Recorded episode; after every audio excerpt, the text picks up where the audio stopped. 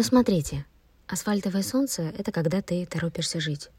Ярче, смелее, больше, интуитивнее, громче, легче.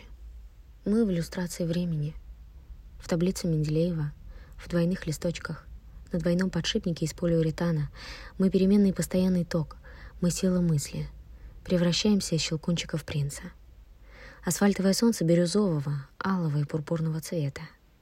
По вкусу ежевичное, по вкусу сливочный пломбир, по вкусу имбирный пряник или ирис, лимонад буратино и жирное молоко с горячим хлебом. Братство роликовой доски, знаете, это способ побега через страх и боль.